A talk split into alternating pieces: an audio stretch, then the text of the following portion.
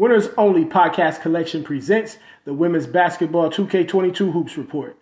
Aliyah Lawson matched her season high, scoring 22 points as Coppin State improved to 99, beating Maryland Eastern Shore 86 to 57. The win put an end to Coppin State's two-game slide. Lawson shot a strong 5 of 11 from 3 and 8 of 15 overall in the win. She also collected 5 rebounds, 4 assists, and 3 steals. The 5'7 senior guard previously scored 22 points December 4th in a row win over Marshall.